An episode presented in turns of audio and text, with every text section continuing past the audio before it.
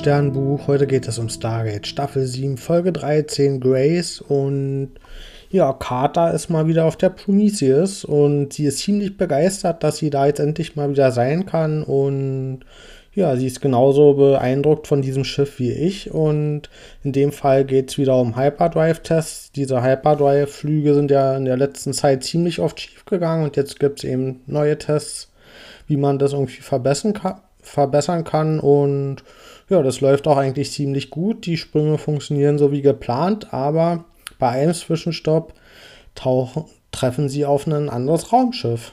Also da taucht einfach ein anderes Raumschiff auf. Das sieht aus wie ja, ein romulanischer Bird of Prey und das ist auch ziemlich groß und offenbar auch mächtig, weil hm, das greift dann leider an, ohne irgendwie zu sagen, was es will. Und das ist komplett überlegen. Die Prometheus hat überhaupt keine Chance. Die Schilder halten nicht lange durch. Und deswegen ist die einzige Lösung, dass sie sich in den Nebel fliehen. Der, da in der Nähe gibt es halt so Nebel, so eine Wolke im Weltall. Und da flieht die Prometheus jetzt rein. Und bei dieser Flucht versucht Carter allerdings noch Sachen am Raumschiff zu verändern. Und dabei gibt es einen Unfall und sie wird bewusstlos. Und ja, nach einer Zeit wacht sie dann wieder auf und das Schiff ist komplett leer. Da ist niemand mehr zu finden. Und ja, es stellt sich raus, dass alle Fluchtkapseln weg sind und Carter tatsächlich komplett alleine auf dem Schiff ist. Und ja, die Situation wird dann irgendwann ziemlich belastend und das führt dazu, dass sie ja Halluzinationen bekommt oder ja, man kann es vielleicht auch Visionen nennen. Und hm, ob das jetzt von der Einsamkeit auf dem Schiff kommt oder von ja, der Verletzung weiß man nicht genau oder vielleicht ist es auch der Einfluss von diesem Nebel.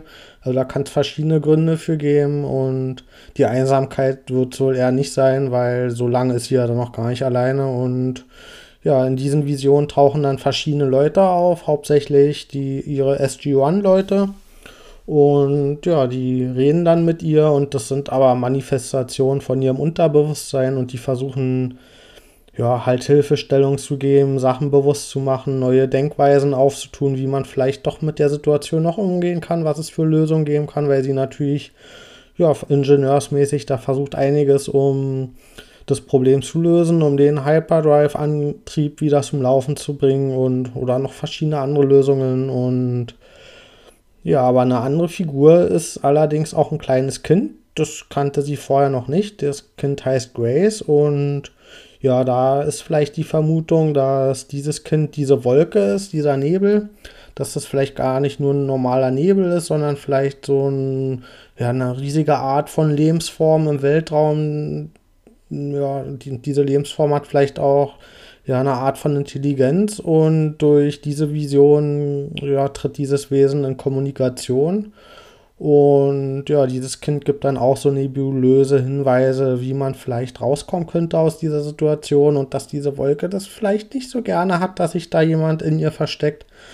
Und ja, letztendlich kommt, spielt dieses Kind dann mit so Seifenblasen rum und da kriegt Carter dann den entscheidenden Input für eine Lösung. Und zwar macht sie um ihr Schiff eine Hyperdrive-Blase und dadurch kann sie dann aus diesem Nebel rausfliegen. Aber sie findet in diesem Nebel auch noch das andere Schiff, von dem sie überhaupt erst angegriffen wurden. Und ja, mit diesem Schiff tritt sie dann auch in Kontakt und macht einen Deal, weil sich nämlich herausstellt, dass auf diesem Schiff die restlichen Crewleute sind. Und ja, der Deal ist, dass, wenn die Crewleute freigelassen werden, dann hilft Carter das andere Schiff auch aus diesem Nebel rauszukommen. Und ja, dieser Deal geht auch auf. Die Crewmitglieder werden dann auf die Prometheus zurückgebeamt und Carter breitet ihre Hyperdrive-Blase um das andere Schiff mit raus und dann können sie eben zusammen aus diesem Nebel fliegen. Und ja, auf der Erde ist SG-1 natürlich auch auf der Suche, was ist mit der Prometheus passiert, wieso ist die nicht da angekommen, wieso hat die sich nicht gemeldet. Und ja, die versuchen erst durch Stargate zu nahegelegenen Planeten zu reisen, wo die Prometheus sich befinden könnte und dann vielleicht zu gucken, ob da vielleicht diese Rettungskapseln auf dem Planeten gestrandet sein könnten. Aber ja, so richtig erfolgreich ist diese Suche nicht. Und ja, man sieht ja, wie hart das für O'Neill ist, diese Aussicht, dass Carter jetzt vielleicht für immer verschollen sein konnte. Und man merkt, dass ihm das schon ziemlich nahe geht. Und da bleibt auch zu vermuten, dass es da nicht nur darum geht, dass er Carter irgendwie als Teammitglied verloren hat, sondern dass da vielleicht auch noch ein bisschen mehr dahinter steckt, emotional und sein Umgang mit diesem Verlust ist aber so sehr professionell und distanziert. Also er versucht sich das nicht anmerken zu lassen und da jetzt nicht ja, zu über zu reagieren und sonst was für Rettungsaktionen zu starten, sondern er versucht das mit sich selbst so auszumachen. Das ist so sein Umgang mit der Situation und ja, aber seine Freunde wie Tieralk, die durchblicken das natürlich sofort und drehen da auch mit ihm rüber. Also fand ich ziemlich gut, dass das hier mal angesprochen wurde, was das so ja mit den Leuten macht, wenn sie vielleicht ja die Drohung sehen, dass ein Crewmitglied verloren gehen könnte und ja, die Trocker, die aktivieren dann ihre Long Langstreckenscanner und so richtig sieht man da nicht, wie es passiert, aber vermutlich können die dann mit diesen Langstreckenscannern die Prometheus finden, nachdem sie aus dem Nebel raus ist und am Ende sieht man, wie Carter wieder zu Hause ist und ja, dann auch so ein letztes abschließendes Gespräch mit O'Neill hat, was ja so sehr versöhnlich und auch so ja, zutraulich ist und was auch so ein paar Sachen vermuten lässt.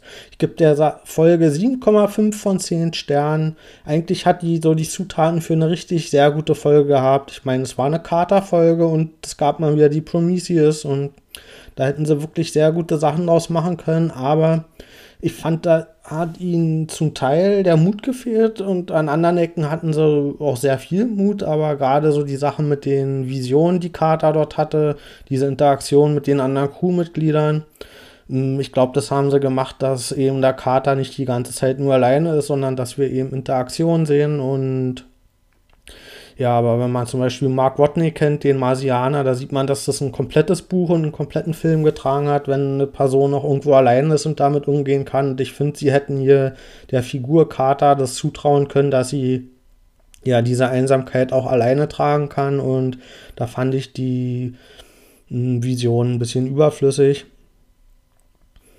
Und ja, ich fand, das hätte für mich besser gewirkt, wenn wir die Karte alleine gesehen hätten und wie sie einfach mit ihren Ressourcen klarkommen muss, wie sie nach einer Lösung sucht und ja, was das bei ihr für Gedanken auslöst. Und ich finde, da gibt es genug Beispiele, dass man da jetzt nicht irgendwie noch Abwechslung durch andere Figuren braucht, sondern dass ich das auch alleine tragen kann. Gerade in so einer Serienfolge, die nicht ganz so lange wie ein Film ist.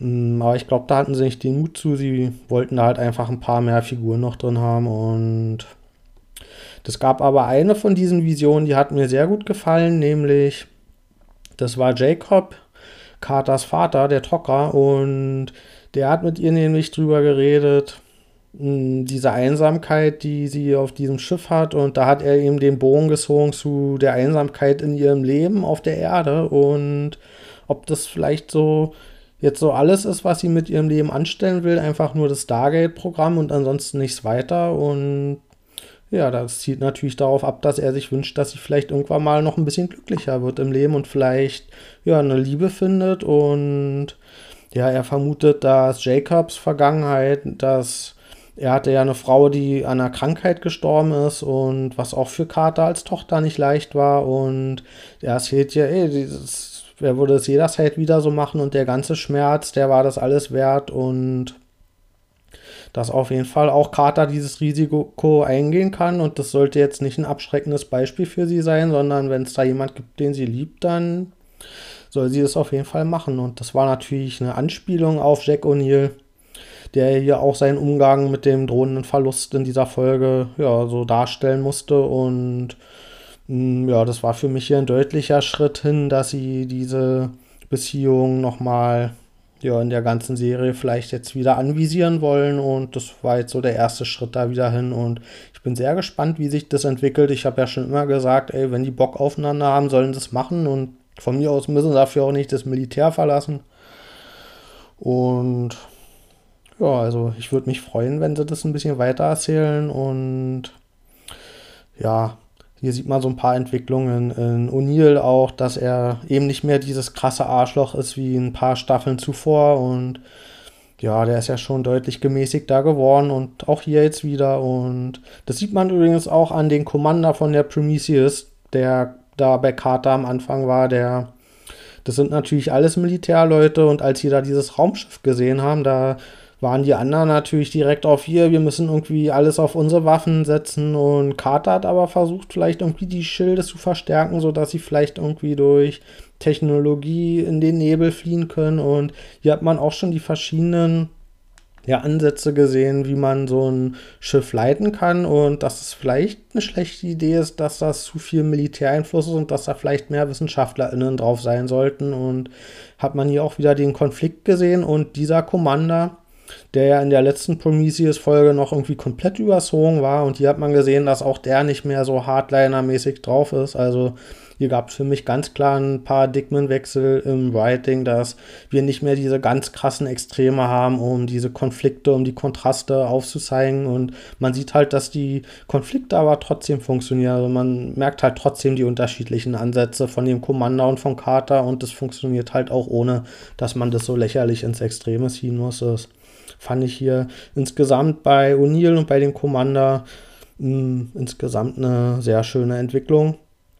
Und ja, ansonsten haben wir noch dieses andere Schiff gehabt. Das war sehr vage gehalten.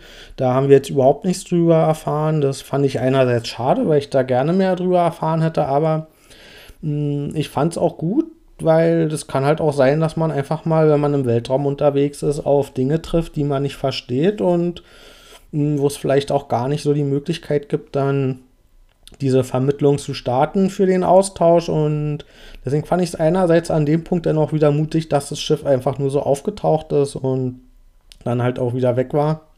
Also fand ich gleichzeitig schade und gut. Und mh, hm, letztendlich ist mir hier aber ein bisschen zu viel offen geblieben in der Folge, weil wir haben auch über die Wolke nicht viel erfahren. War die jetzt wirklich intelligent oder war das Teil der, der, der Vision, der Halluzination von Carter, die sie sowieso schon hatte? Ähm, auch wie ähm, ja, das Schiff dann gerettet wurde am Ende, haben wir nicht gesehen. Und ich finde es auf jeden Fall total okay, so Lücken zu lassen, Sachen nur anzudeuten, dass sich so im Kopf die Lösungen dann ja, verbreiten können, dass man sich das selbst ausmalen kann. Aber in der Folge war mir das an zu vielen Stellen, da hat die Mischung für mich nicht ganz gepasst, aber trotzdem insgesamt ja eine okaye Folge. Also dann, bis bald.